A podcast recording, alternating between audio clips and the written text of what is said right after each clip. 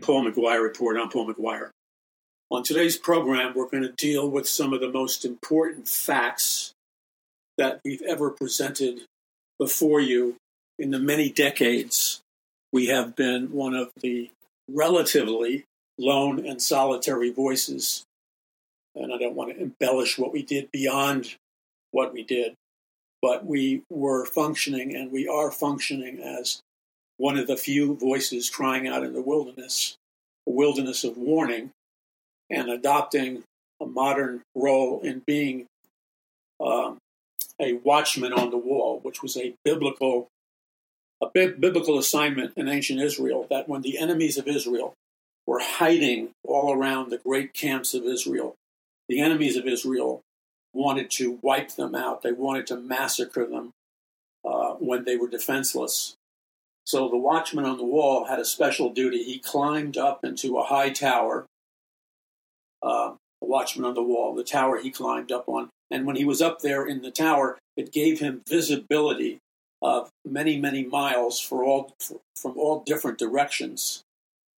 And so his job, and then below him was the was the giant camp of Israel, where, where the soldiers and the army and the stockpiles of food and weaponry and women and the children were all there in the camp of Israel to be protected by God, to be protected by the watchmen.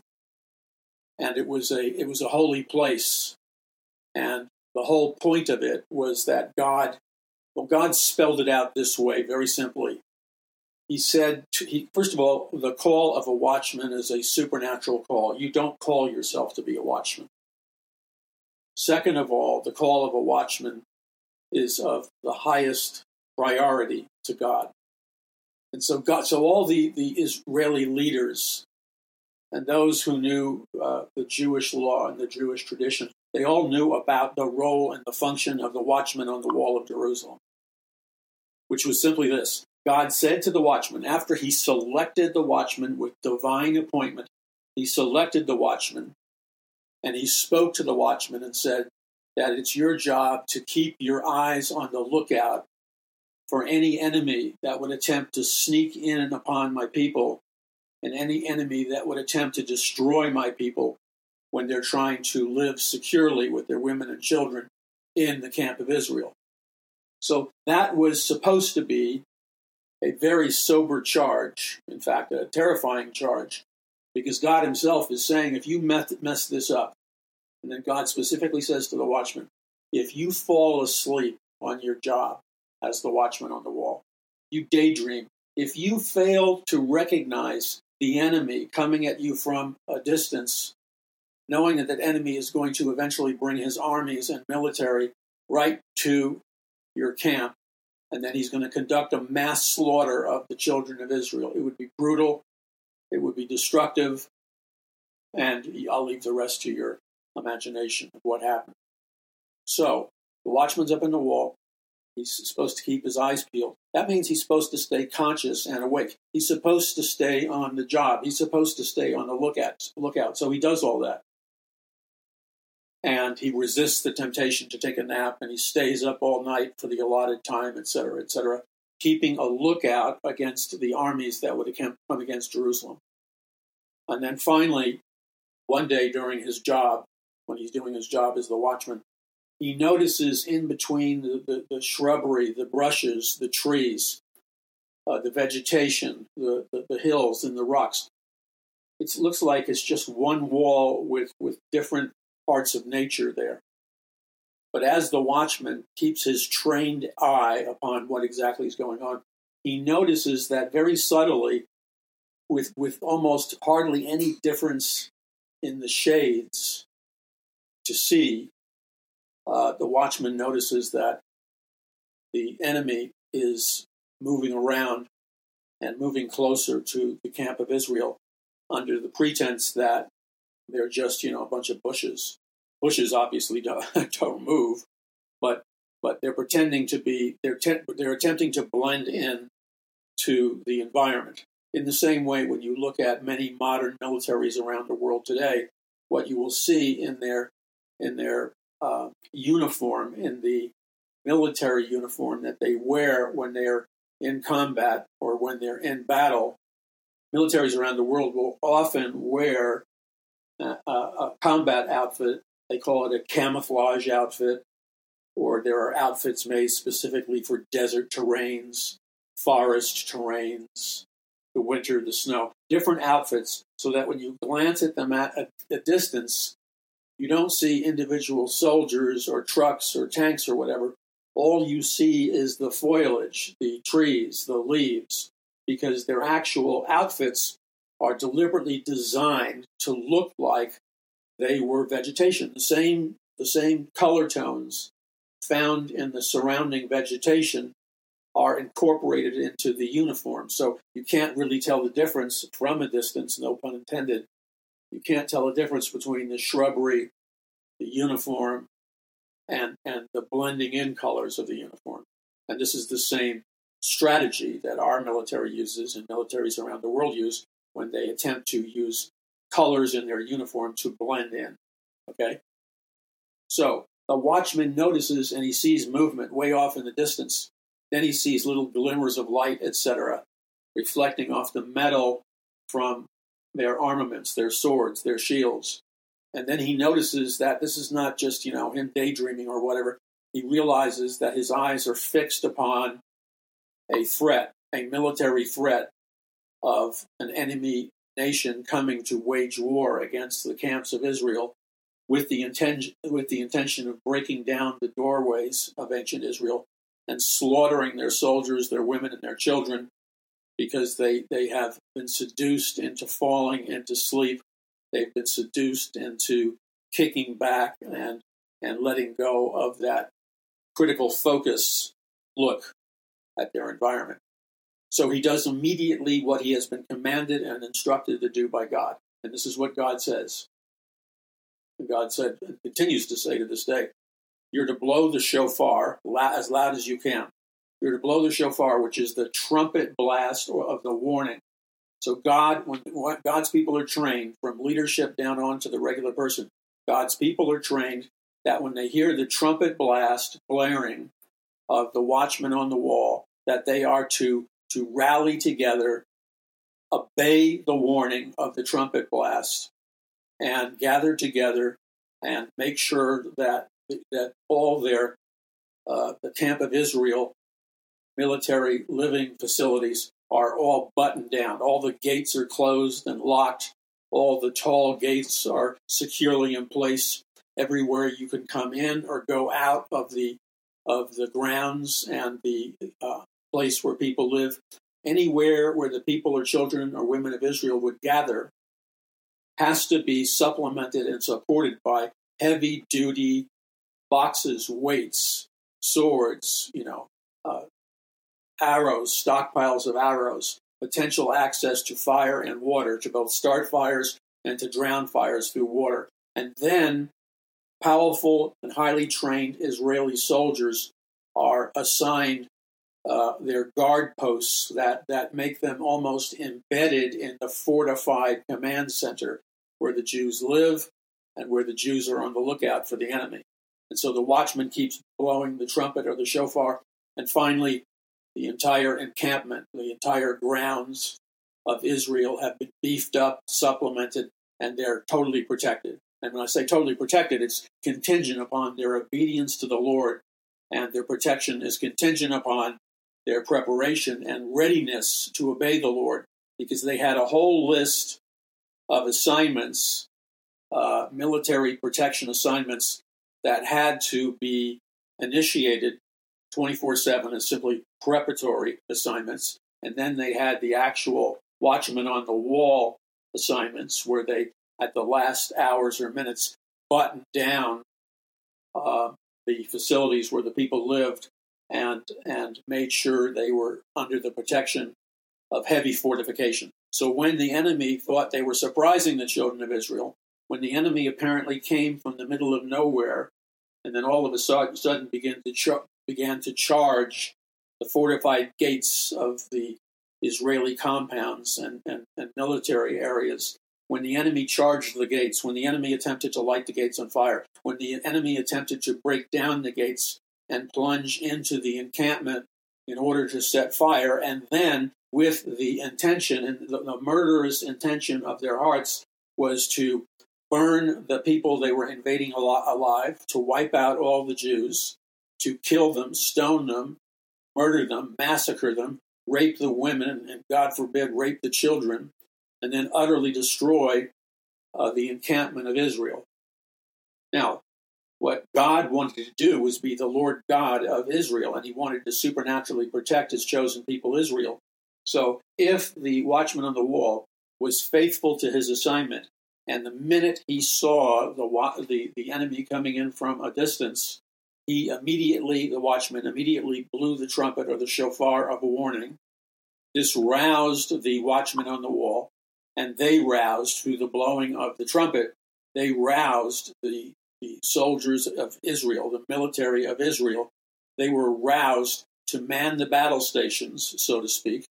They were, were commanded to man the battle station, position themselves strategically at every potential entranceway or any potential ent- uh, entrance which represented vulnerability on the part of ancient Israel. And if they were in sync with God and doing what God told them to do, and if they weren't asleep spiritually, you see, you have to understand some, something very basic here. There's a very basic biblical teaching principle that is being communicated by God to us and his people. And we need to look at that for a moment before we move on. You're listening to the Paul McGuire Report. And one of the things we do on the Paul McGuire Report, it would be more accurate to say that this is the Paul McGuire Watchman on the Wall Report because it's a prophetic news, information, and warning uh, program technology. And it, it flows from my role, and I, I will say what I think. And I'm very careful about saying things like proclaiming titles upon myself.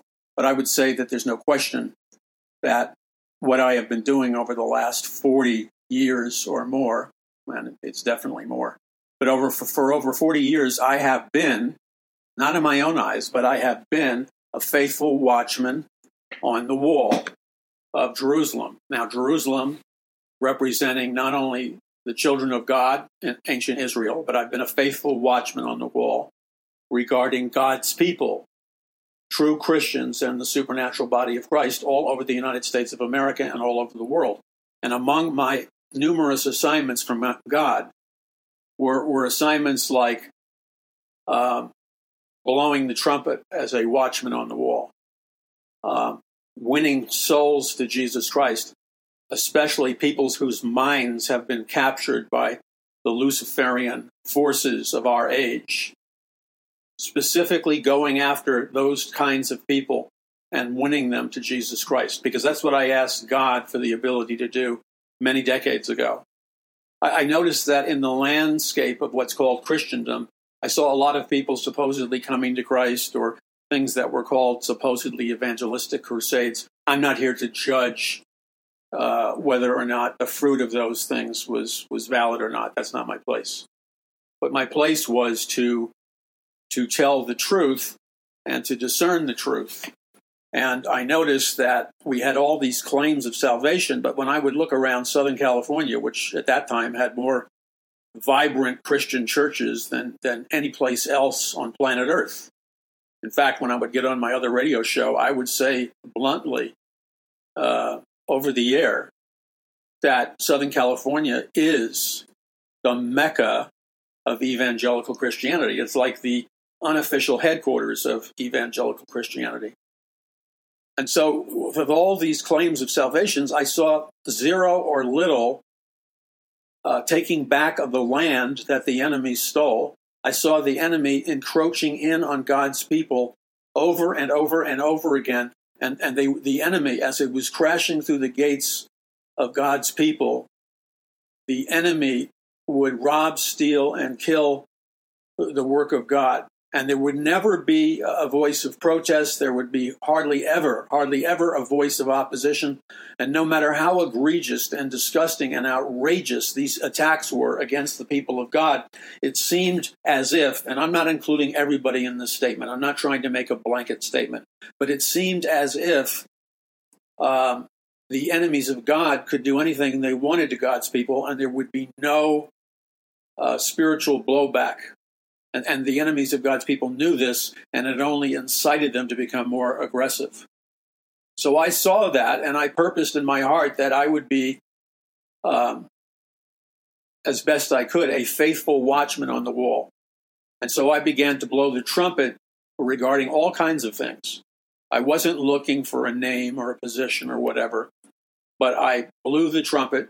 I alerted people to, to important things happening to the body of Christ.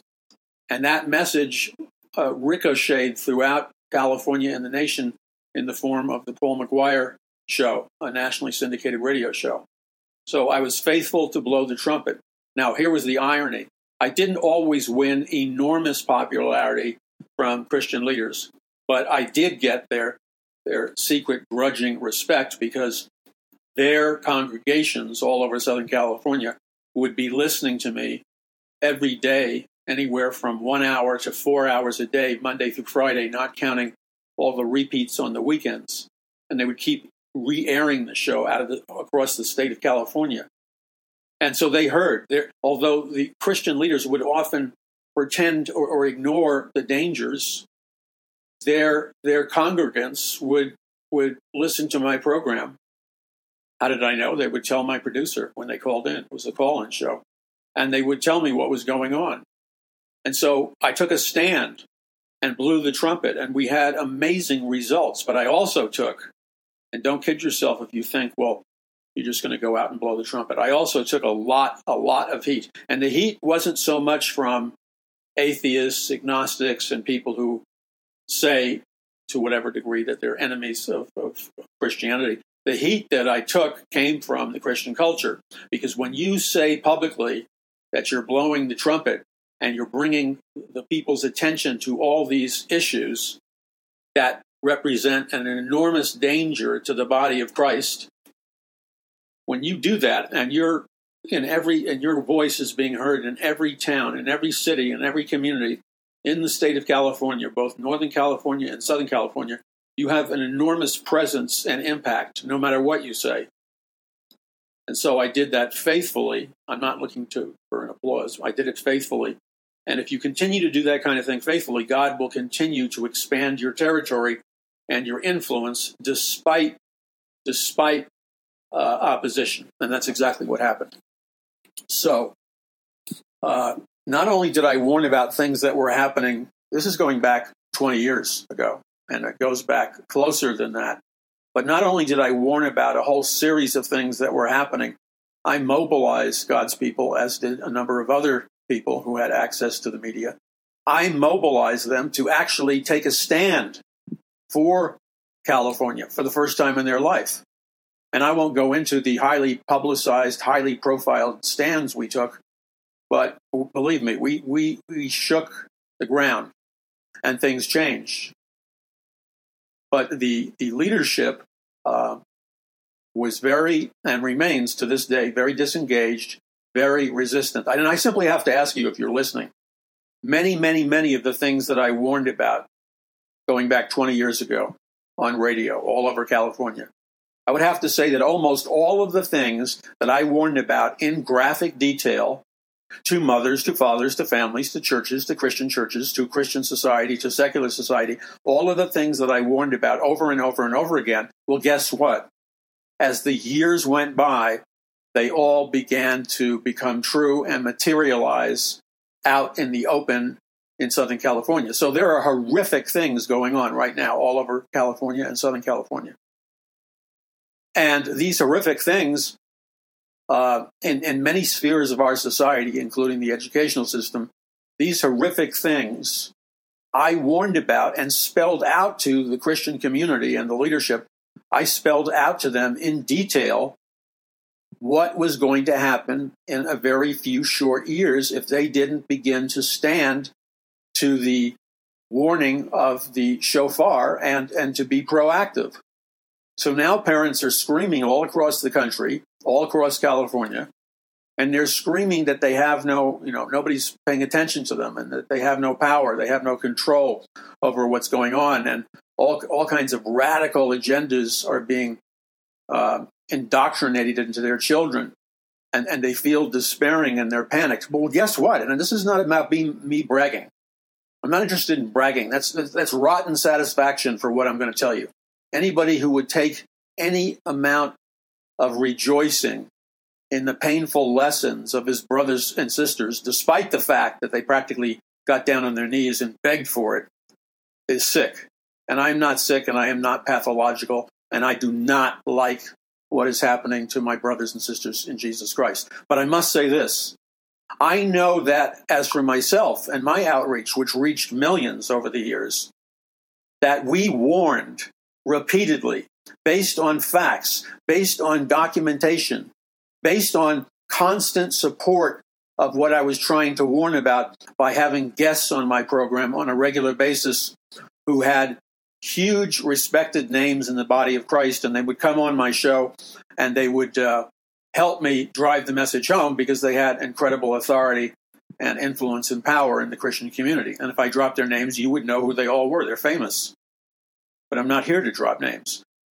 So here we are, you know, decades later, and all hell is breaking loose. And everything that I warned about has come to be true. And and I'm not saying that to, to, to say in the most infantile way. Look, I told you so. That's that's very hollow satisfaction. The only reason, my only purpose in bringing it up again is this, and I hope you understand and discern the motives of my heart. This is the reason I'm bringing it up again.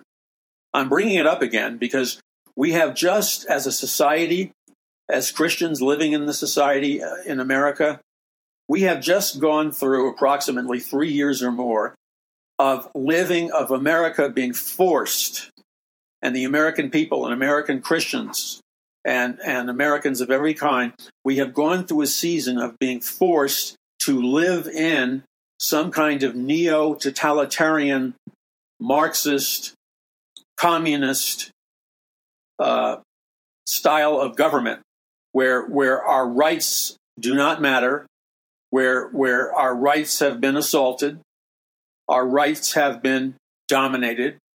We have been ordered around as if we were slaves. Our Constitution, our Bill of Rights, our freedoms, both on the national level and the federal level, have been outrageously assaulted and attacked. And literally, dictatorial type edicts have been issued from the highest offices of power in America, such as the presidency, such as the federal government, such as the, the heads of the state of California and all the other states. And we have been told when and where we can go out of our houses. We have been told if, when, and where we can fly on a jet to visit our family. We have been told if and what and when and where, if we can have church. We've been told, can we have church? We've been told we cannot have church. We've been told that we must wear masks for our medical good. And then we were ordered not to wear our masks for our medical good. And now we're in a, in a different round. And after we have the history of being ordered to, to wear masks to prevent COVID, and then we were ordered to go into social isolation, we were ordered to shut down our churches. And the, the, the results of that is that countless churches were, were forced to shut down because of these draconian measures. The result of this is that countless numbers of independent businesses owned by middle class, working class people, that was their primary source of income, and they were doing well about well with it. And their businesses collapsed, their churches collapsed, their their family owned businesses collapsed. And they all of the, these things unnaturally collapsed because of dictatorial edicts from California and from the state. But the hypocrisy embedded in these edicts were things like the following. And let's just review it again. Okay, so the COVID is coming out. We're told all this stuff. Most of the stuff we're told is questionable. Much of it is not even true. And then we're told that we have to do what they're telling us to do. And that if we and then those that did what they were told to do ended up losing their churches losing their businesses which all began to collapse. The, the, one week in the beginning we were told we, we must wear masks. Then after a year or so or more we were told no wearing masks is a bad thing and uh, you should not wear masks. So we're getting completely contradictory messages, orders, and instructions on how to protect ourselves from the COVID pandemic. First, we're told get masks. Then we're told in, in, in, a, in a freak out communication, well, no, we're, we're reversing what we said. We're telling you now you should not wear masks. And now, as we hear rumors, and your, your, your ears should be very discerning by now, but now we're hearing rumors of a new uh, COVID pandemic on the horizon. And I don't know if that's true or not. We're hearing stories, again, which I don't know if they're true or not, but we're hearing stories about how Bill Gates has bought up spending billions or who knows how much money, billions of dollars. Bill Gates is allegedly building up, um, uh, infecting uh, mosquitoes with the DNA of uh, COVID 19. And so when these mosquitoes make their way to their destination, and then the mosquitoes start to bite people in the hot and the moist climates, the, the mosquitoes end up infecting the population with COVID 19 and the COVID pandemic. And so now we're being warned about a potential new variant of COVID that is supposed to be stronger, more powerful, and more deadly than the first outbreak of COVID. And this new variant of COVID is supposedly the direct product of this trillionaire class buying up hundreds of millions of mosquitoes, infecting them with the COVID uh, pandemic, and then deliberately releasing them through secretive ways. Now, hear what I'm saying. It has been alleged that certain people allegedly have been targeting and contaminating uh, all kinds of mosquitoes with the COVID vaccine. And then they're secretively distributing those mosquitoes, secretly releasing those mosquitoes on areas of the population where the, the mosquitoes will have the easiest chance of going into any given population, biting the people with a mosquito bite.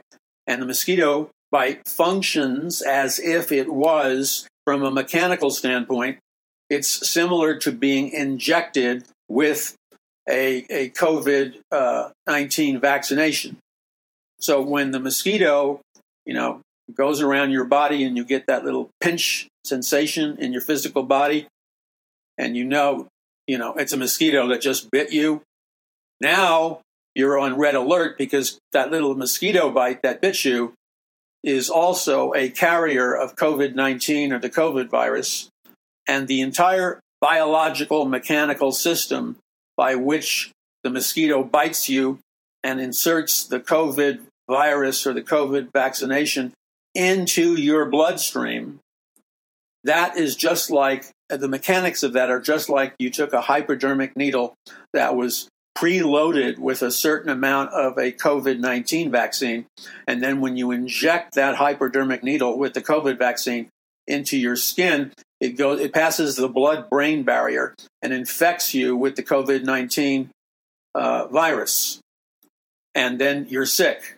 And it's not a new plague. It's a, it's a, it's a, it's a, it's a weapon that has been scientifically manufactured to, to artificially spread COVID. So you see what, what that's about. Now, given the fact that these allegations have been published far and wide, one would have to ask the question given these allegations, who exactly is it that that was really behind the first COVID pandemic? Who who was it? Was it? A, I mean, because it's not what we're being told in the media. It's not what we're being told in our government. No, what's going on is far nastier, far dirtier, far more evil, far more demonic than any of the cover stories that we have been previously told about what COVID is and why COVID is spreading. Because you see, we implemented all the procedures that we were told to implement. And even though we implemented all the procedures that we were told to implement, such as wearing a mask, such as social isolation, such as shutting down churches or not going to restaurants or not going to movie theaters, the endless list of instructions that we were given, and many of us followed, uh, which were de- which were designed to to destroy social contact primarily. We were told that at the end of the day, by if we would just get the vaccine and and socially isolate ourselves away from the possibility of getting COVID, that if we would do those things, we could reverse the COVID pandemic, we could stop the COVID pandemic, and we could turn the tide of the battle against COVID in a positive direction. Okay, so the great masses of people did exactly what the government told them to do, and guess what happened? What happened was item by item by item, line by line, everything that we did or were told to do that would stop, block, prevent, or reverse COVID, when we obeyed Fauci and, and the rest of those sociopaths, we actually ended up catching worse forms of COVID and people were sick. And then, and then we were constantly assured how totally safe the COVID vaccination was.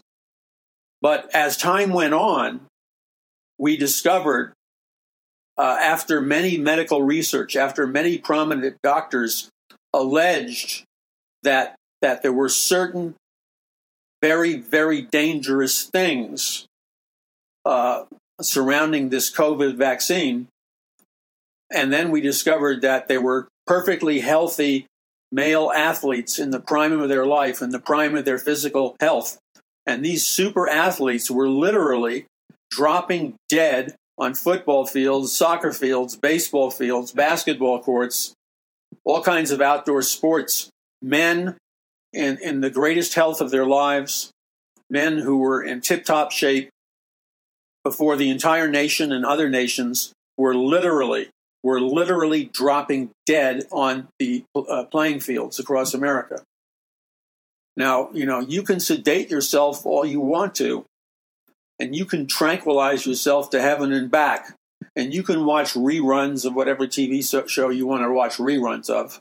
But the bottom line is there is something extremely unnatural about men in their physical prime who are taking every effort to physically keep their immune system strong, their cardio- cardiovascular system strong, and their bodily performance strong. They're doing everything they can because they're professional athletes and they're playing aggressive, uh, uh, special uh, fields of athletics like football, like baseball, like basketball courts, like they're playing for huge championship sums of money. And a certain percentages of these guys with no previous record of heart problems or other physical problems, a disturbing percentage of, percentage of these men in their prime, for no apparent reason, while the television cameras are running, they literally are dropping dead on the sports fields of America or the soccer fields of South America. We have an epidemic of these superstar athletes literally dropping dead. And, and, and the, the, CDC and all the pro vaccination people don't have an answer but you have literal armies of, of doctors making allegations. And what they're saying is these doctors that are alleging that the dropping dead, that the that that it, that it was the people that took the the pandemic uh, vaccine, the people that took the pandemic vaccine were the ones that were having the major catastrophic health problems that were killing off people that were causing people to drop dead, especially in the pulmonary and cardiovascular areas.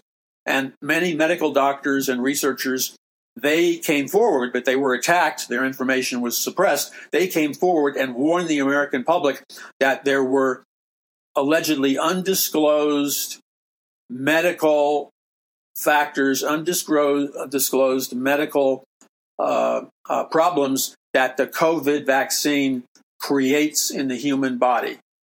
And then we discovered they lied about just about everything. We were told totally safe for kids. And now there's all kinds of epidemics of the COVID vaccine affecting on a deadly level all kinds of categories of young children, like three to four year olds or one to four year olds or, you know, young infants, young teens, young children. Young adults. So eh, all the parameters, all the guidelines that they gave us, and they kept reassuring us that if you take the vaccine, and it's only if you're really old or something, that it's going to be like potentially dangerous for you. Well, it turns out that they were lying. I said it turns out, in terms of allegations, medical doctors, medical researchers, researchers were alleging that they were lying. And so you now have two kinds of people in America. And, and if, if ever before I ask you to track with me and focus in and, and give me your full attention, I'm asking you now because what I'm about to talk to you about will be brief, but it will tell you the truth that many of these medical doctors are alleging. And you need to know what it is because you won't be able to deal with what is coming soon sooner than you think. You won't be able to deal with it unless you have a knowledge of the truth. We've been talking to you about that for decades now on the Paul McGuire Report. And we have articles and videos and archive videos, and we have all kinds of stuff for you to spread to other people uh, at paulmcguire.us. So here's how it plays out.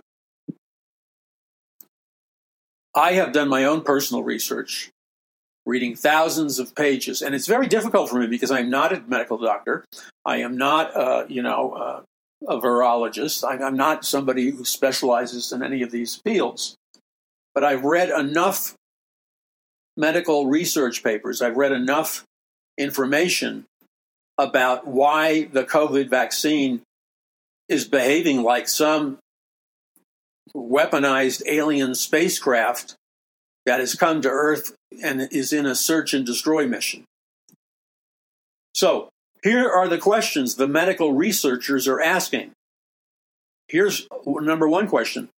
With all the talk about the, the COVID uh, pandemic vaccine being good for you, with all the talk about that, it doesn't seem to match up to the real facts because the COVID vaccination seems to inject a microscopic or even smaller than microscopic uh, nano chip. So you have on the super microscopic level a super microscopic uh, nano chip. It's a chip that is so so tiny that that it is smaller than a nano chip. And this super nano chip technology enables that that little tiny microscopic particle known as the nanochip implant. And what is a nanochip implant? A nanochip implant is a nanochip that is able to conduct uh, basic functions, produce produce basic things, and the nanochip can release, for example, into the body and blood of a human being. It can release uh, the nano vaccine. It can release the, the pandemic virus. It can release a, a new variant of the pandemic uh, virus. It can release all kinds of deadly diseases. In addition, because these nanochips have what scientists and medical researchers refer to as self uh, directed uh, nanochip uh, uh, products. So the nanochip is microscopic, it's injected into your uh, bloodstream, and then it has built into it computerized AI technology. So in the nanochip implant exists computerized nanochip technology that is designed to create a self replicating or self reproducing or self growing uh, nanotechnology inside the human bloodstream, inside the human body, and inside the human mind. So, so you're injected with a nanochip implant, which you get because you're told it's going to help you survive the the uh, pandemic virus. But what it really does over the long term, because it's a self assembling nanochip technology. That means it has its own microscopic computer brain inside of it. And it starts with nothing and then it begins to grow in massive size inside your body and mind. due to its self assembling nanochip technology.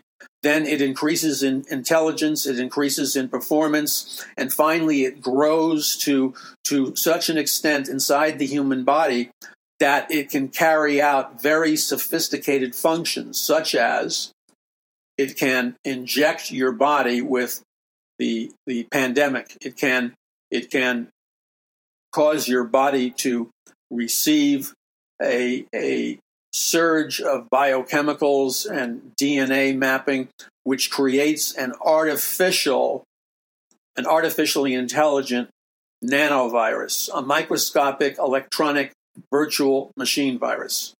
And once that grows inside your body, it's next to impossible, if not impossible, depending upon which doctors you talk to, for that thing to evolve itself into a deadly virus that will kill off millions and millions and millions of people. So, this is the danger we're facing. Now, re- remember the basic plan that the enemies of the world and the enemies of Christians and the enemies of good people and the enemies of the children of God all over planet Earth remember the basic operating principles that they operate by.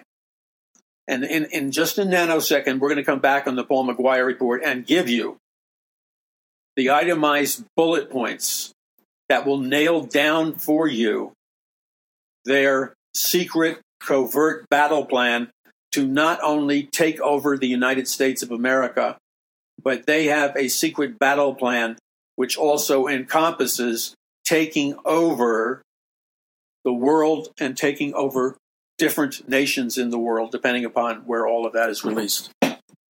Okay, this is Paul McGuire. You're listening to the Paul McGuire Report.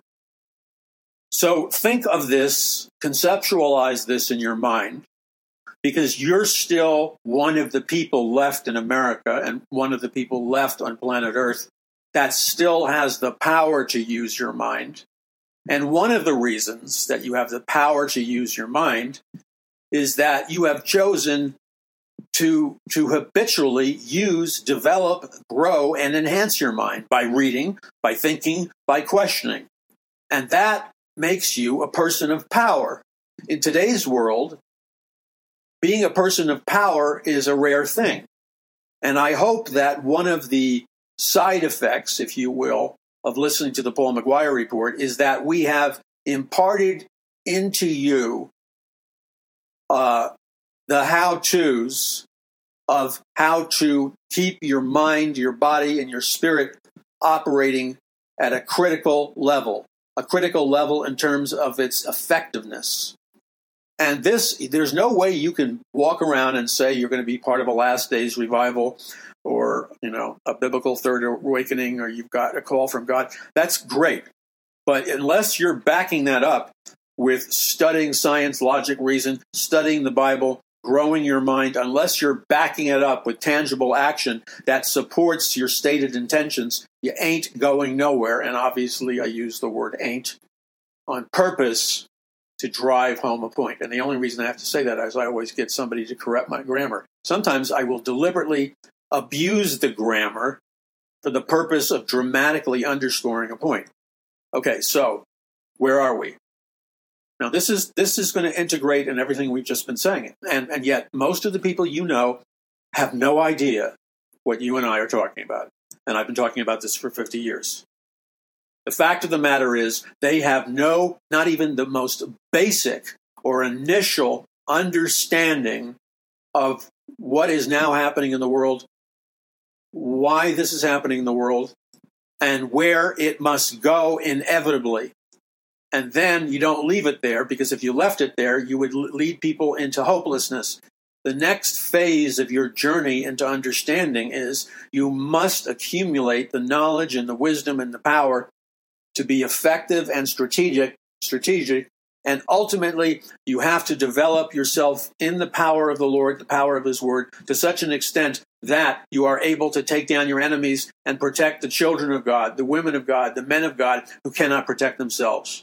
So, in all of human history, there has never before, in, in the, the, the history of human history, there has never before been a time period where, there, where, where the validity of life itself and the human race has been so much up for grad, grabs. There has never been a danger zone to the degree that we have now entered that has ever existed to this extent in the history of the world.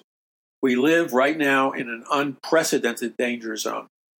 And so, uh, what God is calling us to do, of course, assuming we're willing to listen, what God is calling us to do is to immediately, to immediately change the direction we were going in, to immediately grasp the knowledge, the wisdom, the understanding that is an absolute prerequisite to gaining power or gaining knowledge, which will subsequently grant us power.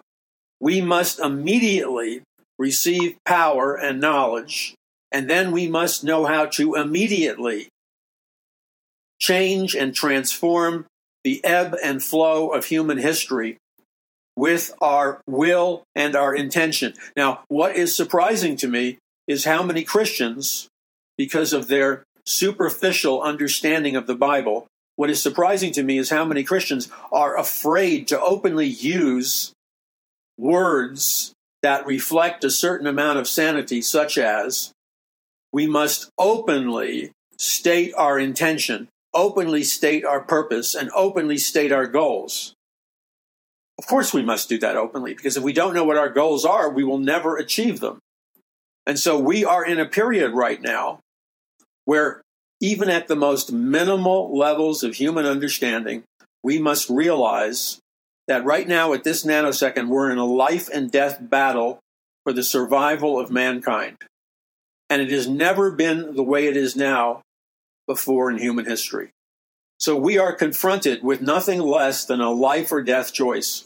We must immediately repent of our apathy, our indifference, and our irresponsibility and then we must immediately repent to God for failing to show up to the spiritual battle that He called us to. And we must immediately repent by joining and participating in the spiritual battle. And that means we must become involved, educated, and engaged. And to the level by which we become educated, involved, and engaged, to whatever level that is, is to whatever level you and I will realize and see victory on behalf of our children, our grandchildren, our family, our churches, and those we love. So you see, we're right at the edge of the precipice. Now, this revelation, this knowledge that concerns our survival and it concerns our mission from God involves that we understand exactly what the stakes are we understand precisely what the enemies are that have been, been unleashed to destroy us, and that we understand precisely what it is that we must begin doing differently as fast as possible so that we can turn around the spiritual tide of the battle and so that we can effectively be victorious in occupying the land until Jesus Christ comes. And by the way, there is no other option here. There's no retreat option. There's no fear option. The only we, option God has given us is to move forward in a victorious mindset and take the land that God has commanded us to take. So I encourage you to visit the Paul McGuire website right now. Find out all the blog sites, podcasts, video channels that we're on. Make sure you spread them far and wide. Make sure you join them to break the rigging attacks. Make sure that you spread them. Make sure that you use them as tools. That's what they are. And then seek the Lord and, and sign up and join our social media. And that will destroy the artificial bot rigging and help us to have our message spread far and wide to as many people as possible. And take advantage of all the free or super discounted resources available to you at paulmcguire.us. That's paulmcguire.us. This is Paul McGuire. We will be back in just a moment. This is Paul McGuire. Okay, let's talk about basics of survival, basics of winning the greatest spiritual battle for the hearts and souls of mankind in the history of the world, which, by the way, is the title of one of my recent books, which is entitled The Greatest Battle for the Hearts and Minds of Mankind in the History of the World. All right, so this is the bottom line.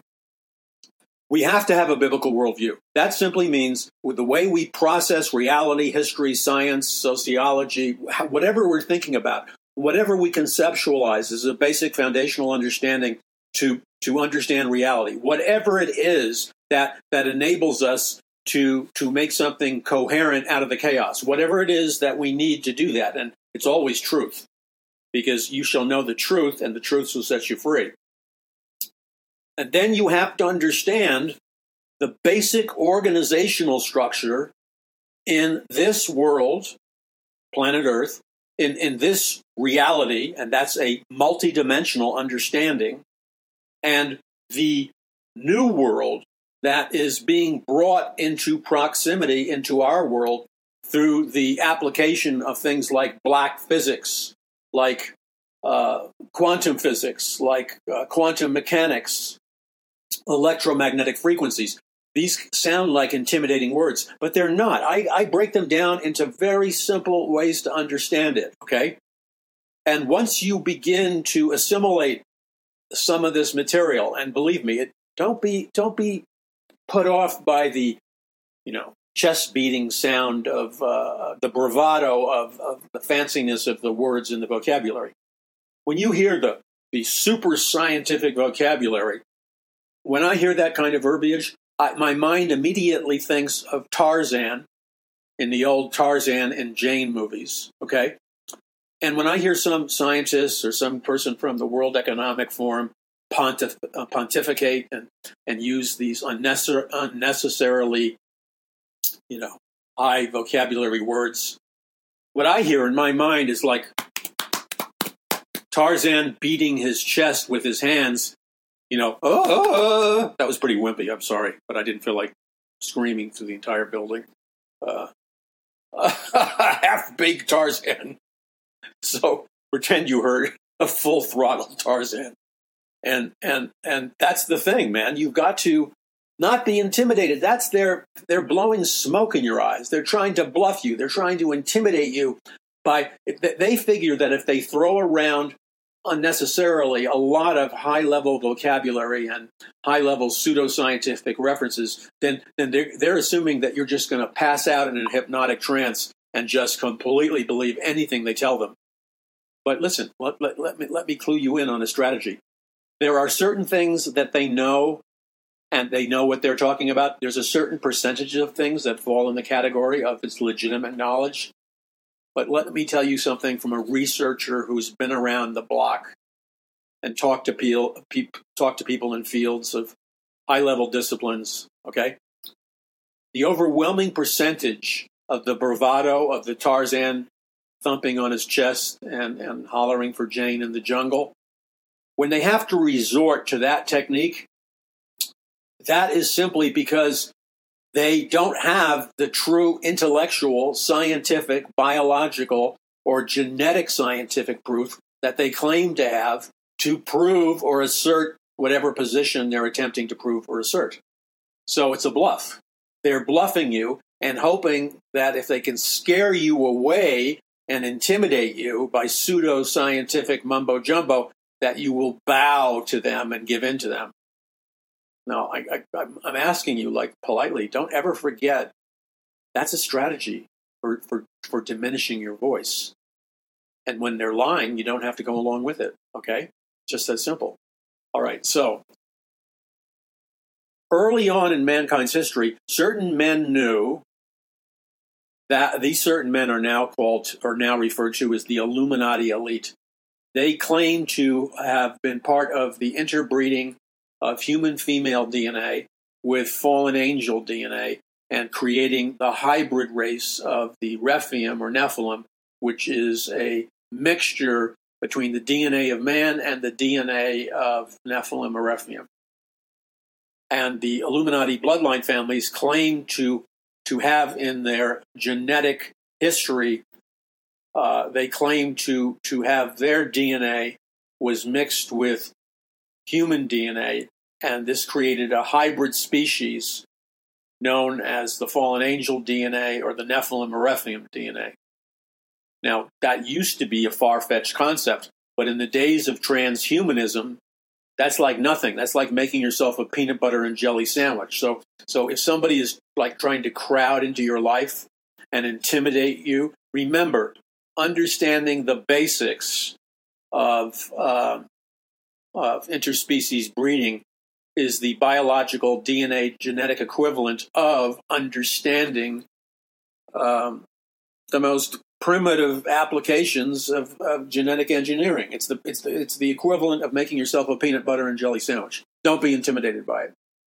Okay, so these people who make who made a deal or a pact with Lucifer for power, for money, mystery Babylon, those people who, who made a deal with the devil, and these are the people that are eventually going to get the mark of the beast technology, 666. These people are attempting to control planet Earth for Lucifer or Satan. This is what the Bible says. This is why you have to understand the Bible. This is exactly what the Bible says. Lucifer was the most powerful angel in God, among all the angels. But Lucifer seduced uh, the angels to join him in a revolution against the biblical God, and Lucifer coerced the rebellious angels to overthrow the throne room of God and to establish a counterfeit kingdom of heaven and a counterfeit uh, rule of God. This counterfeit of the rule of God and the throne room of God, depending upon whose side you're on, can be referred to as hell. It can be referred to you, referred to you as the lake of fire. And of course, the, the place that believers go can be referred to as the kingdom of heaven, the new heaven, the new earth, and the new Jerusalem. So Satan's servants on earth um, have gravitated for thousands and thousands of years into developing high end genetic technology, into developing physics, multidimensional technology and science, and by developing an entire arsenal of multidimensional weapons and they are using the, the occult scientific and the occult technological powers that they've known about for thousands and thousands of years. I mean, this goes back to places like Mount Hermon, that giant mountain over to the left when you're flying into Jerusalem, and you see Mount Hermon over to the left, and Mount Hermon is the first place where the angels, the fallen angels, descended upon Mount Hermon they were attracted to human women. They mated human women, and they uh, uh, produced the the hybrid offspring race of the fallen angels and the human women DNA. But these fallen angels that descended upon Mount Hermon, they also gave to mankind super secret occult technology, super secret occult principles, occult economic systems, occult engineering and scientific systems. And so modern technology, black physics, alchemical magic, psychic warfare, as well as scientific warfare, all flowed out of the illicit knowledge that Satan and the, the fallen angels of God gave to mankind when they when they descended upon Mount Hermon. So these people who have been secretly serving Satan these secret occultic elite families, who ultimately in our time, uh, they represent about 1% of the population of planet Earth, yet they control 99% of all the money, the power, and the fortunes. So, this globalist elite that is running things on planet Earth right now only consists of, of 1% of planet Earth. The rest of planet Earth, or the rest of the 99%, uh, they are the working class, the middle class, the ordinary people, the ones that will be left over after a great purge. And the ones that are left over will serve Satan's kingdom and Lucifer as if they were slaves. And so when we look at the most current version, it's like computers uh, every year or so come out with the most current version for their software or computer or whatever. So you have stuff like Windows 4.0 or whatever, okay? Or you have this or that 2.0 or 7.0 or whatever. You have the new numerical reference to the latest version of the software. Well, the fallen angels and the Illuminati elite, or the Luciferian elite, or the globalist elite, they control 99% of the wealth of planet Earth. And they control all this secret scientific technology and, and secret scientific uh, scientific knowledge that they are utilizing to enslave the mass population of planet Earth into being their slaves. And so, what I'm giving you is a short version this is the way planet Earth really works. This is the way that the power structures of planet Earth really work. And this is right in front of your face the nuts and bolts of power, the New World Order, the Great Reset, and the future dictatorship plans for planet Earth by the, the largely invisible and globalist elite. I've given you the basic parameters about how this cosmic chess game is being played. Now, when we look at this, we recognize that right now, where we are, they have they've, they have had a collective mind change in the last 30 years for most of the time throughout human history, with some exceptions, the globalist elite, the Luciferian elite, ruled the world and made mankind their slaves for their for their human empires. And they were somewhat, and when I say somewhat benevolent towards their slaves, I mean they were a little bit kind. Not much, but a little bit kind towards their slaves. As the world has become more evil and more wicked, the mindset of the Illuminati elite, or the globalist elite, is to operate and enslave their fellow humans in a way that they have traditionally not done before. And that means their basic policy now in the world is to totally conquer planet Earth, to totally enslave by force, brute force, the billions of people on planet Earth, and to rule and reign planet Earth on behalf of their God, which is Satan. And so that's their game plan. And that's why you've seen in the last, let's say, 75 years approximately, you've seen on a mass global level, you have seen, or the history books have reported, or uh, videos or films have shown you uh, that the time period we live in right now with the human race is we are currently in the bloodiest most savage, cruel, uh, barbarian, soulless, sociopathic, psychopathic reign in all of human history. Because the globalist elite have changed their fundamental mindset and their fundamental game plan. In their fundamental mindset in the past and in their fundamental game plan in the past, they used to incorporate a, a certain percent percentage of dignity and a certain percentage of quasi compassion they would dispense to the people they were enslaving. So that meant that even though they were very evil people, they made an effort to, to treat the people they enslaved with, with a very microscopic modicum of kindness. Well, guess what? That microscopic modicum of kindness that they used to, to display before their fellow man, they have now pulled the rug out from the carpet. They, they've pulled it out and they have disrupted any kind of order on planet Earth.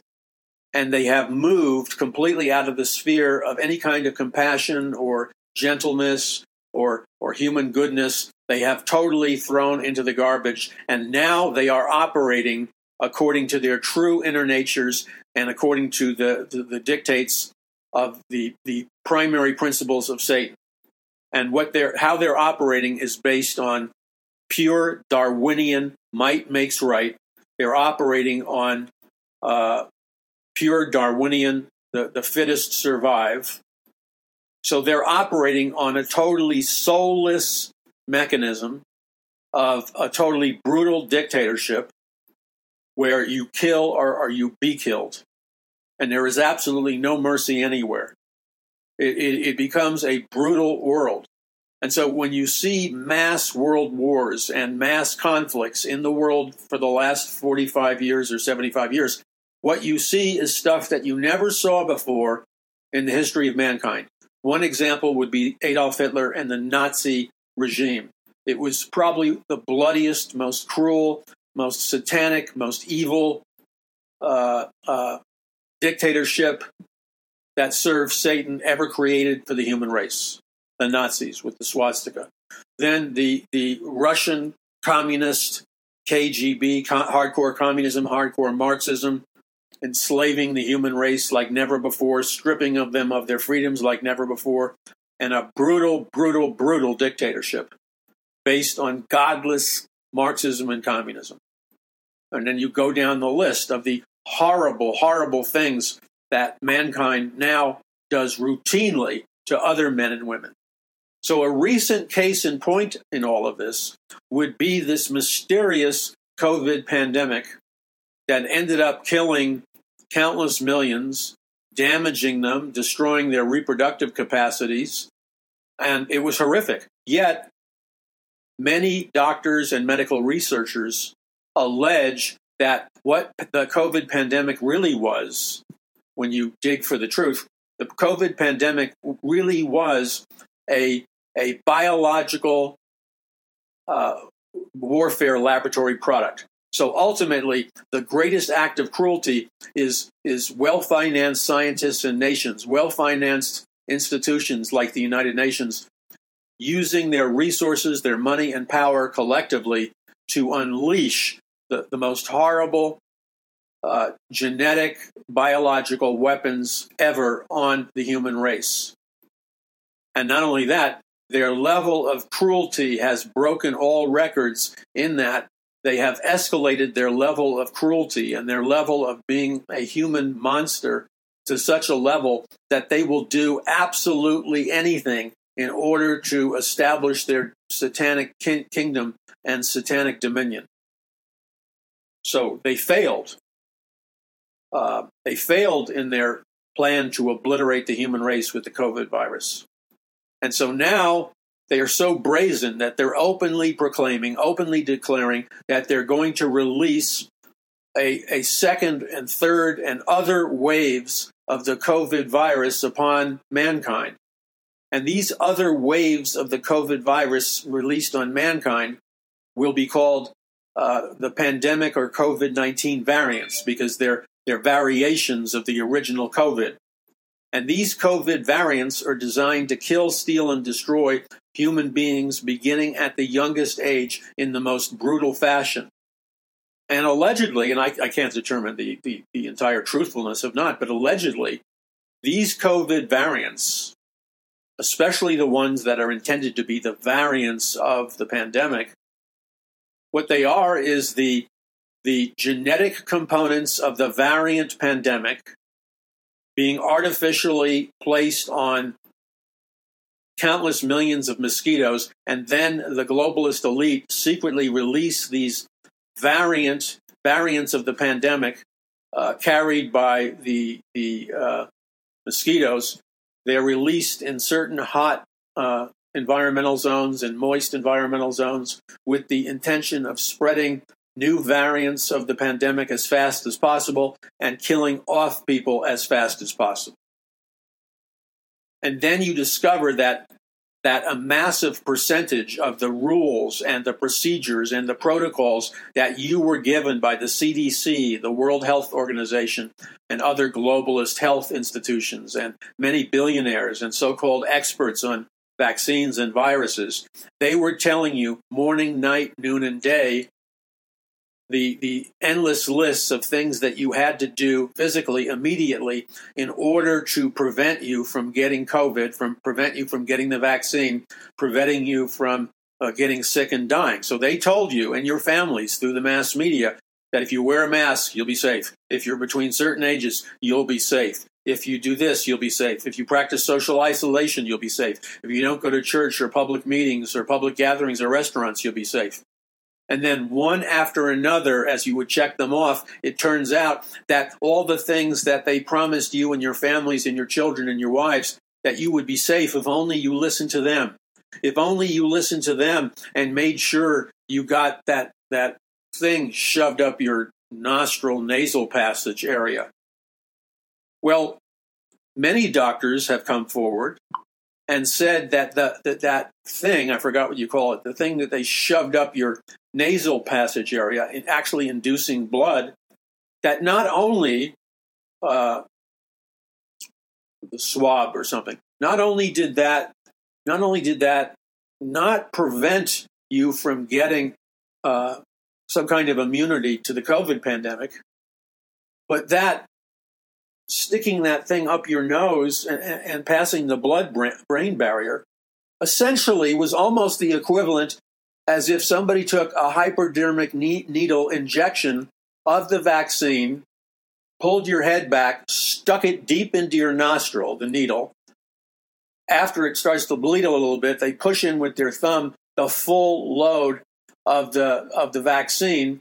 And what they've done is they've artificially vaccinated you in the nose with the pandemic virus. So not only was that device useless in terms of preventing you from getting COVID and developing an immunity, it actually, that, that device and that mechanism was actually one of the most powerful ways that would guarantee that you would definitely catch the COVID pandemic and the COVID virus because you stuck up the actual virus, you stuck it up into your blood barrier, brain barrier stream, and you rammed it up your nose, which bled. You see what I'm saying? What they told you to do would have killed you. If you said, no, I'm not going to get that, you'd have a good chance of living. Why is it that, that you could visit many, many teachings that they would tell you, that their experts would tell you you need to do, and then it turns out that if you did the very things they told you to do, you were going to drop dead. I mean, it kept happening. Then they told you social isolation. You'll, you'll survive if you just obey our social isolation laws. But the truth of the matter was, if you obeyed the social isolation laws, you could have easily died from many secondary diseases like depression, like the depression that comes from social isolation, the psychological harm, you could easily have contracted. Uh, you know, they told you never go to a church or never go to a, a restaurant or whatever. Well, other scientists came out with studies proving that that if you deprive people from all life nurturing social interactions, you are monstrously devastating everybody's immune system and making them a hundred times more likely to contract the COVID pandemic. So once again, if you did the opposite of what they told you to do, you'd be okay. And then the list keeps going on. The so-called certain drugs that they told you would save your life were actually the drugs or actually the vaccinations that essentially, according to some researchers, were allegedly going to kill you. Kill you. Did you, did you hear what I said? Kill you. I could tell you private horror stories of people I know that almost died because they followed the protocols. Now, I'm not telling you whether to follow protocols or not, but if you walk around blindly following protocols, you are a dead man walking. And dead men walking tell no tales because you won't be around to tell them what really happened. So, all these things constantly, and you know, we'll fix the economy. Oh, yeah, they fixed the economy wonderfully all the, the backbone of the American economy, which is the middle class and the working class, they were obviously hit the hardest. Their restaurants, their family owned businesses went bankrupt and belly up where all the mega globalist corporations like the giant retail stores and the giant stores and the giant companies they were all propped up with secret money and secret grants. None of them went bankrupt. They were saved they were protected but the people uh, in the globalist elite, elite they wanted to make sure that the the the businesses that the assets that the restaurants, that the companies owned by the middle class and the working class, the globalist elite wanted to make sure that those family owned, middle class owned uh, um, type businesses would all be decimated and destroyed. So if you did what they said, you were going to go into bankruptcy and they destroy your business.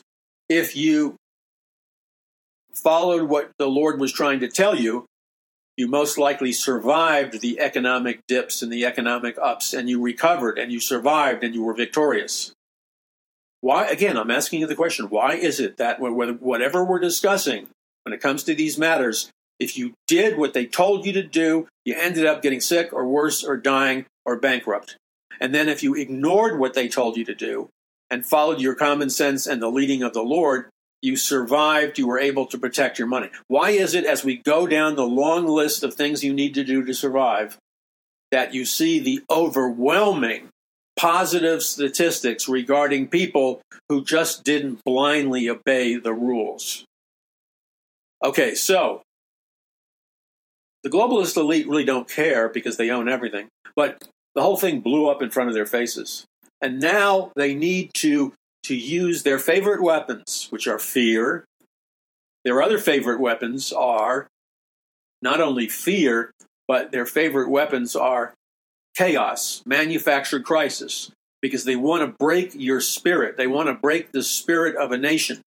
And the way they scientifically have learned how to break the spirit of a nation or break the spirit of a people or break your spirit, what they've scientifically learned over the decades is that the way you break people's spirits or the way you break a nation's spirit is by taking away their food, droughts, starving to them, starving them to death, showing constant chaos, constant chaos in the mainstream media.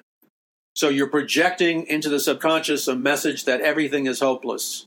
There's no way out. There's no God. Nobody's going to save you. The only but only person that's going to save you is we, the lovely totalitarian government, which is not true. They're here to kill you. They'll kill you off. Did Hitler Hitler lied to the Jews by the countless millions. Hitler lied to the uh, uh, Jews about everything. And Hitler's Nazis would tell the Jewish people that they were going to the concentration camp to get job training. They were going to the concentration camp to get a shower, uh, uh a warm shower, and to be made presentable. And and if you've ever studied history, you've looked at, as I have, the horrible pictures of in the outside of a huge concentration camp. There are about 500 Jewish men wearing suits and ties, their hair combed properly, they're wearing suits and ties, and they're all lined up with their briefcases. And they're all excited. You can tell in their eyes. They're all excited because they have been told, they have been told that uh, they're being that, that there's jobs waiting for them and that the reason they had them dress up in the concentration camp was so they could go to the new job interview and get their new jobs. And talk about injecting a false hope in men. That's cruel beyond cruelty. What was really happening is they were not being, the, the Jewish men and the other men that were standing there in the concentration courtyard were not dressed up at all for a job interview or to get jobs.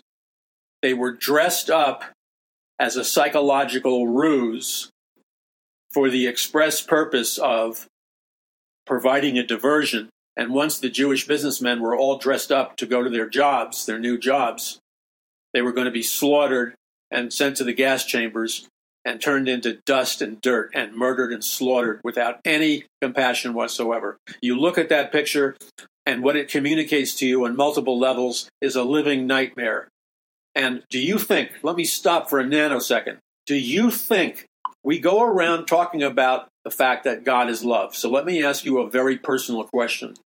Do you think that even remotely you could characterize the God of the Jews and the God of the Christians as a God of love when you see a picture of all these Jewish businessmen and some Christian businessmen lined up wearing three piece suits in a concentration camp, and they have a false glimmer of hope in them because they have been told that the reason they're dressed up is because they're going to get showers and cleaned up and prepared to go to their job interviews where they will receive nice jobs to feed their families. So you can imagine the hope that's that's welling up in their hearts.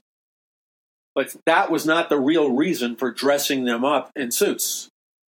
The real reason for dressing them up in, in suits is that the Nazis uh, wanted to give the Jews and the others a diversion, a psychological ruse by which they could fool them into thinking they were getting a job when in reality they were going to be sent to the concentration camps where they would be burnt alive in the ovens or gassed to death in the gas chambers in a horrible, agonizing death in front of all the other Jews and Christians who had to watch the, the, the fate, the brutal fate of their, their fellow man, destroyed by living demon possessed monsters, also known as the Nazis. And then when they went into the concentration camps, they were told the whole time. And most of the Jews and the non Christians believed the lie. Hear me now. They believed the lie. They were placated by the lie. And they were told they were being sent to the concentration camps for food, clothing, shelter, job training, to get warm, showers, baths, the whole thing. So the women, the children, and the men were all fooled. And they, and they even when they were in the concentration camp, they were expectant about getting their shower and getting cleaned up, and, and, and, and they were excited about the compassion that the Nazis were, were exerting towards them. But that's not what happened. They soon discovered, and then they heard rumors while they were in the concentration camp rumors would be whispered to them. They would hear that, hey, we're not being sent to get cleaned or showers or trained for jobs or get j- jobs. We're not being trained for anything that has anything to do with jobs. The real reason we're here is they intend to send us into the concentration camps where they fully intend to gas us to death with poisonous gas and to burn us alive uh, in the Nazi ovens to get rid of the, the ashes in our bodies. Now, these are acts of horrible cruelty, especially in light of the fact that you're th- you think they're giving you job training and they're trying to help you for humanitarian purposes. But you see, the Jews and the Christian businessmen who ignored the warnings from people who knew what they were talking about they were warned numerous times, even before they got to the concentration camp. They were warned over and over again that they were going to be sent to the gas chambers and gassed to death, and that they would be sent into the gas chambers to be killed, or they would be sent into the uh, fiery ovens uh, for warmth and stuff, when in reality they would be sent into the fiery uh, uh ovens in order to be burnt to death, and all their ashes would be burnt alive. So Auschwitz and the other Nazi concentration camps were living hells. Do you hear what I'm saying? And and God's people absolutely bristled against the truth when they were told the truth. They refused to hear the truth because it was inconvenient. They didn't want to hear it. They preferred the solace of embracing outrageous lies and dying the most agonizing and horrific death imaginable. Now, all of that happened. It's a matter of historical record. There is film of it, there are pictures of it, there are firsthand accounts of it. I personally have met, when I was a young boy, I met elderly Jews who came over from Nazi Germany, and I saw the on their hands and their arms, I saw the, the tattoos which served as the concentration camp numbers. The concentration camp numbers were tattooed on the arms and the hands of these Jewish elderly people who somehow made it through alive the concentration camps. And with the help of their friends and family, they re- relocated to places in New York City. So I had childhood friends whose whose grandparents or parents were Jews who, who survived the concentration camps. So there's no question in my mind that it happened. I, I saw the historical proof. Okay, so now we have been warned. Hear me now. I wouldn't tell you this if it wasn't important. Hear me now. We have been warned over and over again our biological, physical, psychological bodies, our means of employment, our means of livelihood have all been under siege, have all been under attack for decades now. Most of the time we were asleep. For many of those decades, I was warning you in great detail about what they planned for the future. Great detail. And they're in my books, like the warning, like the Day the Dollar Died, Conquering the Matrix, The Greatest Battle, Are You Ready? Uh, Power from On High. Um, I think I said The Greatest Battle, and many other books available to you at a discount at paulmcguire.us. So going back decades, the copyright proves it. I've been talking about this and warning you, and you can look around, and there isn't anything that's happening that I didn't warn about in in very specific ways. Okay? And that's a matter of record. I'm not a Johnny come lately, I just didn't wake up yesterday. Now, in the same manner that I warned you decades ago, those of you that followed me, you knew what was coming, and it did come, didn't it? Why? Because I did my homework and I took my job assignment seriously from God. And so now we're, we're, we're approaching a different wave, a secondary, a third, and so on and so forth wave coming because they haven't finished the job. And I'm telling you with the same certainty, the same documentation, and the same facts that I told you decades ago about, I am now telling you in the current time zone what you can realistically expect to happen in the relatively near future. So, once again, I am warning you. You can ignore it, or you can choose to check out to see if it's true. If you make the remote effort to check out and see if it's true, you'll discover quickly it's true because the facts back me up. Now, if you're going to read some disinformation website, I can't help you. Okay, so the critical thing here is that they are already releasing those mosquitoes that have the pandemic on it. I have read sci- uh, scientists and doctors allege that those who have been vaxed shed microscopically their vax, and it goes into readily it goes into the bodies of the non vaxxed all around them. Yet, despite that scientific and medical truth, their intention and plan, that's alleged by these respectable doctors, is to is to is to lie because that's what the Nazis did. They constantly lied. The, the, the second phase of the operation is to outrageously lie and tell people that any new disease, any new infection, any new pandemic is totally the fault of people who refuse the vaccination. And the reason we're suffering from all these problems in society, they create an artificial demon, an artificial bad guy. The reason that that they have to blame the people who didn't get the vaccination for all the problems of society is because then those people become the scapegoat. Now, that is a principle for conquest, takeover, and demoralization. That precise principle was used exactly by the Nazis decades earlier in Nazi Germany. They deliberately demonized all the Jews and many Christians. They demonized the Jews and the Christians. They blamed their horrible economy on the Jews. They blamed everything on the Jews. They blamed terrorist attacks on the Jews, the economy on the Jews anything bad that happened, they, they found a way to blame the Jews. And then they propagandized that even further by magnifying how evil and demonic the Jews were. This is psychological warfare and programming, and it's a psychological warfare principle where you create a scapegoat.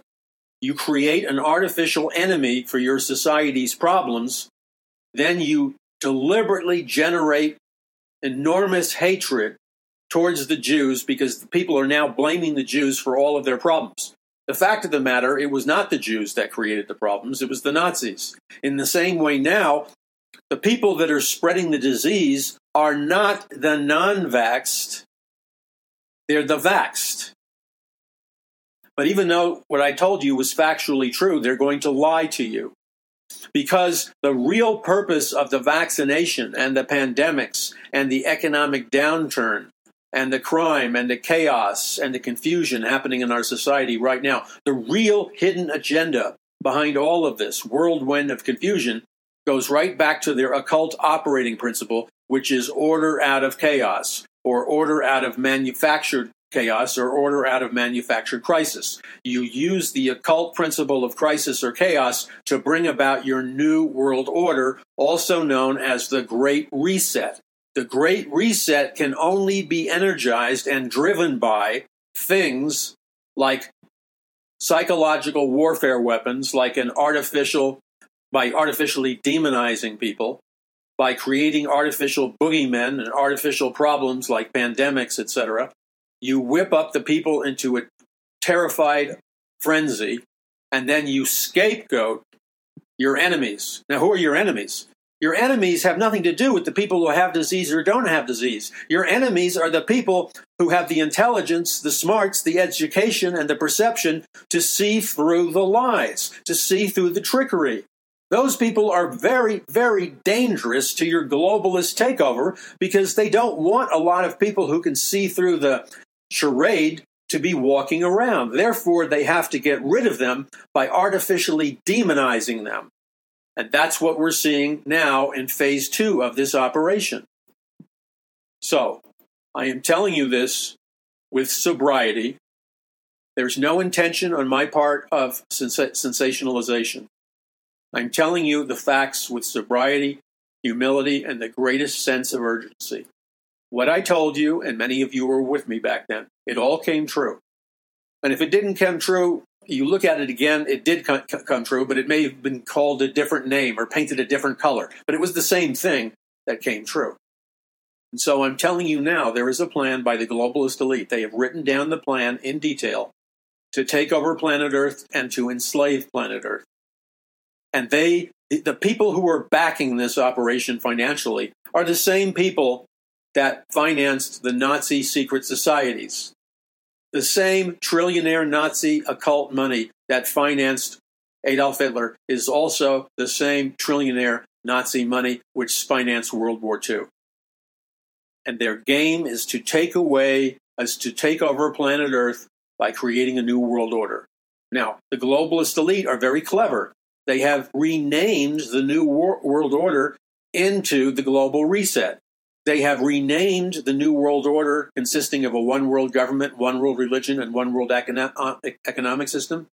They simply call that now the Global Reset. They've just changed the verbiage and the nomenclature, the name of these things, so they can sneak it by the masses. These are the same people who created artificially the Federal Reserve. And they are occultists. And my books explain the occult satanic and Luciferian links between these various gr- groups, which goes all the way back in history. Okay, for today, that's enough. But now, what we both need to do is to continue to become educated. And we do what we can do with great intelligence and wisdom. We strategically and effectively use spiritual warfare and strategic methods, methods of impact to alter the direction of our nation and our society. If we will be faithful to God in obeying that call, we can turn back the tide of this battle. It does not have to be an instant repeat of World War II and Adolf Hitler. If God's people, even a significant minority of God's people, will repent to the Lord of their sin of apathy, if even a percentage of God's people rise to the power of his call and begin to obey him and begin to engage in the spiritual battle to take back our nation and our planet. If even a significant percentage of God's people choose to obey the Lord at this critical hour and choose to rise under the anointing and power of the Holy Spirit, you will, I will experience at that moment. That's the moment that you decide to stop playing games. That's the moment that you press into the Lord God Almighty and ask Him for what you need in intercessory prayer by coming boldly to the throne of grace. That's the moment I'm talking about.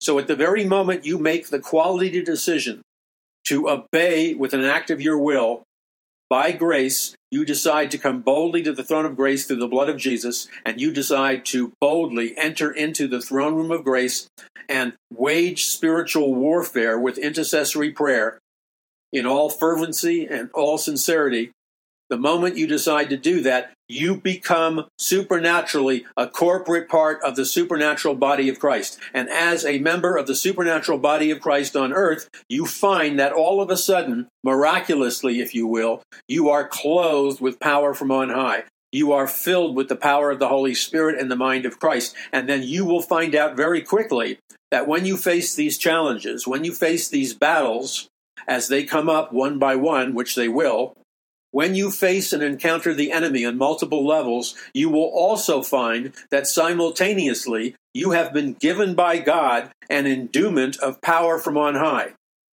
That means you will be filled with an extraordinary infusion of the power of the Holy Spirit outlined in the book of Acts. And as you worship the Most High God, and as you call upon His name, and as you ask Jesus to answer your prayer, God will hear your prayer, heal from heaven, and heal your land. And in the moment you decide to stop playing, in the moment you decide to, to, to lay your body on the ground and your face down on the ground and go into intense intercessory prayer, the moment you decide to cry out to God with all your heart, soul, and mind, the moment you engage in that all important obedience, the moment you do that, the tide of the, ta- of the tide of the spiritual battle will change. Do not do not be seduced by the momentary illusion of tranquility. By the time you hear this message, there will be the reverberation in your hearts and minds, the actual reverberation of spiritual counterattack from the heavenlies. And that will be God's way of showing us that even in the lateness of the hour, we have the opportunity of calling upon the mercy or the unmerited favor of God. So let me suggest to you, let me exhort to you as your brother in Christ, I am devoted with everything in me in the time allotted that God has given me and you and our families. I have determined to use every ounce of my strength, my ability, and everything the Lord has given me. I have decided to fight the spiritual battle He has called me to fight and to alert my brothers and sisters and to help mobilize my brothers and sisters.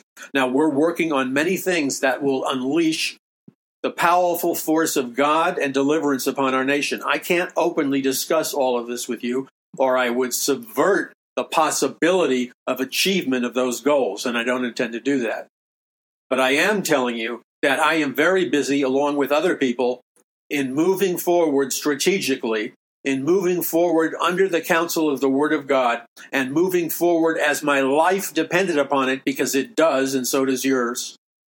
I have purposed in my heart to move forward in faith in God's Word and to trust God to the extent where I believe that I believe that I believe that as I march forward in faith, I can occupy the land as Christ wants us to.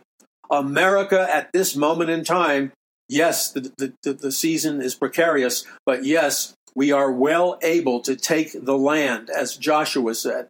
And so let me close with the words of Joshua to Almighty God.